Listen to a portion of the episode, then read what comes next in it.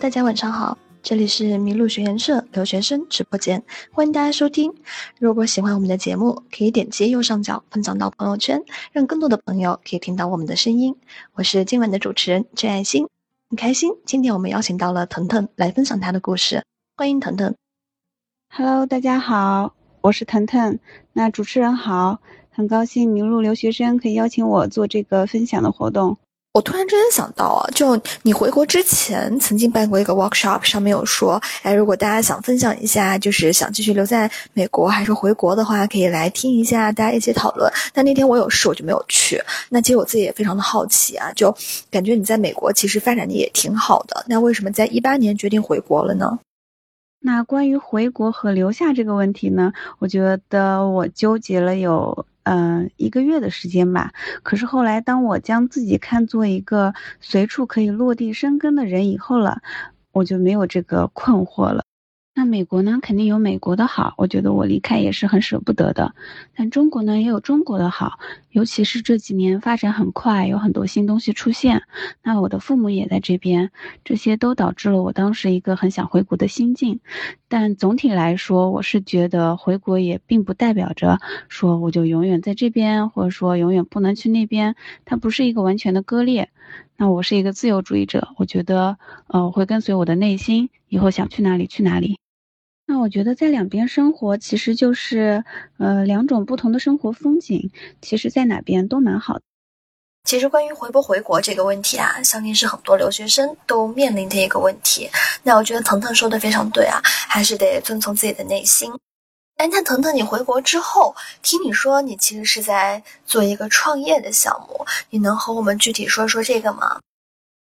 那关于创业的这个项目呢，一方面呢，我是想把 t e n t n New York 这个品牌继续做好，比如说除了继续坚持自己艺术家身份以外，嗯，要做一些展览，保持艺术家的创造性。那同时呢，呃，我要开一些网课，那这也是我创业的一个部分。我想将线下的 workshop。嗯，变成线上的一个形式，那同时也会跟很多有趣的品牌合作。那这样的合作呢，我觉得无论是对艺术家或者是一个品牌的建立都是很重要的。关于幼儿艺术的这方面的创业，我觉得有非常多的可能性。那暂时因为我刚回国，所以我可能会嗯 focus 在这个网课的一个上面。那做好网课以后，我会跟一些平台合作去推这个课程。还有就是。嗯，也会跟一些国际学校有一些合作，比如说二月下旬我会去深圳，有一个国际学校，也就是呃纽约的那个 Avenues 那个学校，我不知道你知不知道，嗯，他们的一个嗯 board 上的人出来自己开了一个，呃，在国内还蛮火的一个国际学校，那我也会经过这种嗯尝试，试图将艺术以及教育更好的结合。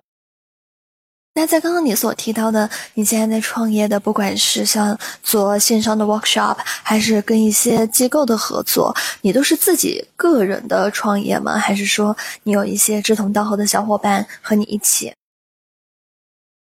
关于 t o n t o New York 这个品牌呢，是有一个妹子和我一起做的。那我们是在纽约认识的。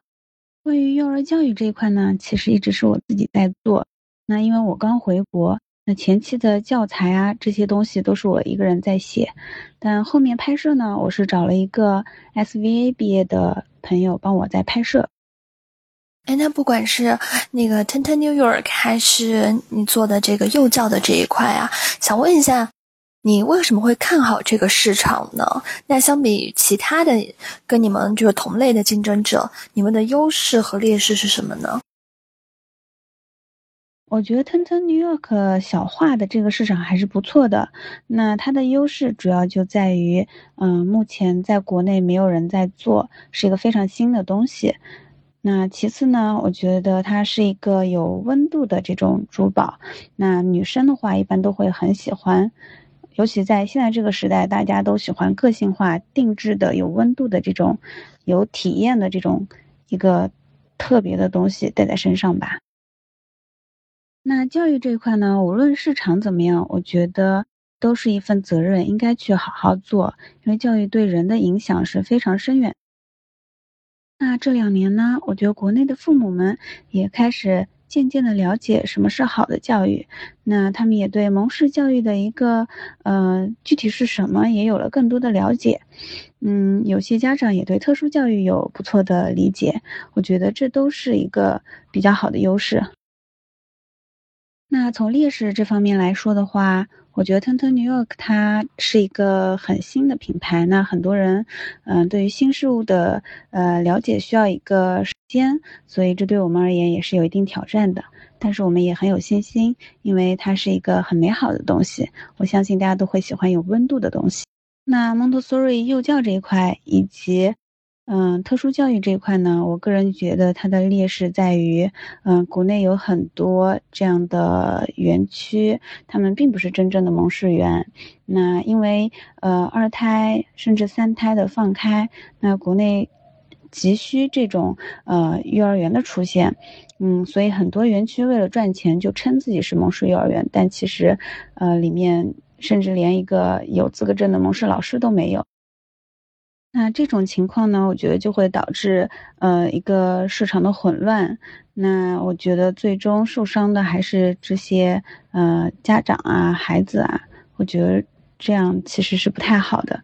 那特殊教育这一块呢，我觉得嗯，国内已经有越来越多的人意识到这块重要性，但与国外相比的话，我们还是有落差。所以呃，我觉得需要更多的一个推广，让大家有这方面的意识。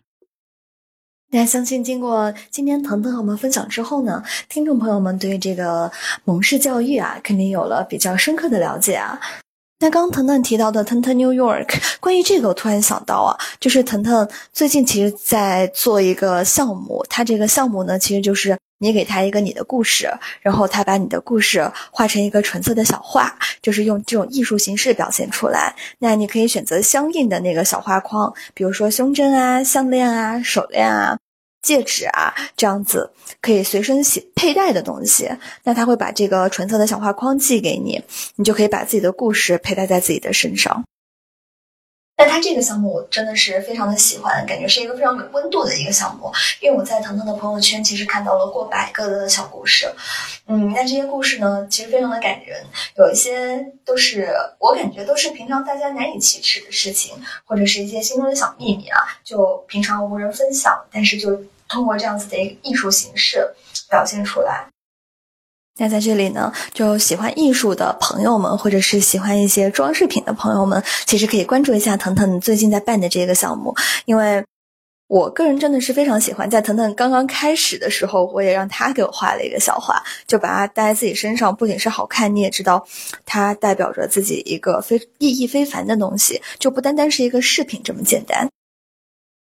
那说了那么多，今天的节目也接近尾声了。那让我们问腾腾最后一个问题啊，不知道腾腾你对未来世界的想象是什么样子的呢？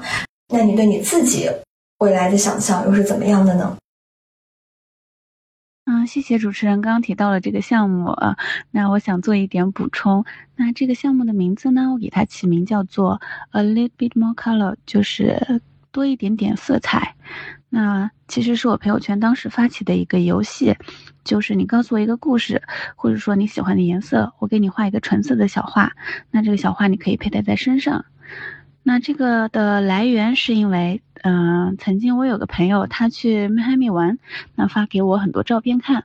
当我回想起那段嗯回忆的时候呢，我其实已经不记得当时具体聊的是什么。那有哪些人在图片里？我们吃了什么？是什么时间？有什么具体的故事发生？我其实什么都不记得了。那我觉得唯一记得就是照片里反复出现了那个迈阿密的海水的蓝色。于是我就画了一张那个纯色的海水的颜色。然后我就将自己的心境以及画的这张画呢放到朋友圈，然后就跟大家说，如果你有你的故事，你可以告诉我，我帮你画。那二十四小时之内呢，我一共收到了一百一十五个故事。那嗯，即使是同样的红色，我感觉在不同的眼里也是有不同的感情的。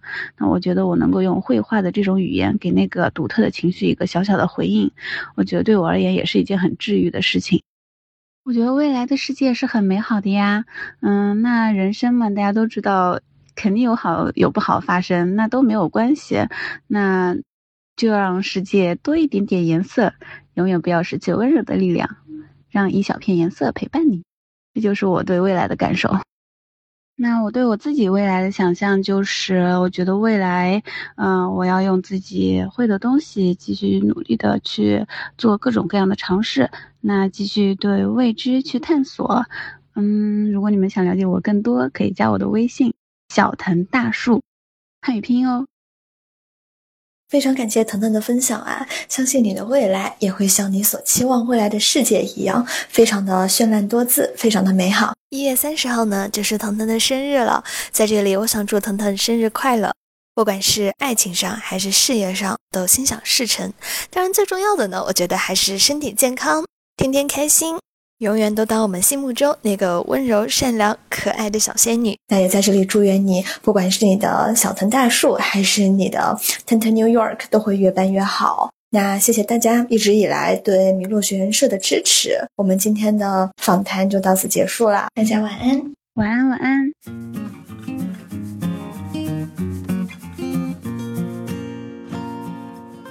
麋鹿遇见与众不同的人。想法和故事，谢谢你的收听，欢迎你把这个故事分享给你的朋友们，让他遇见更多的人。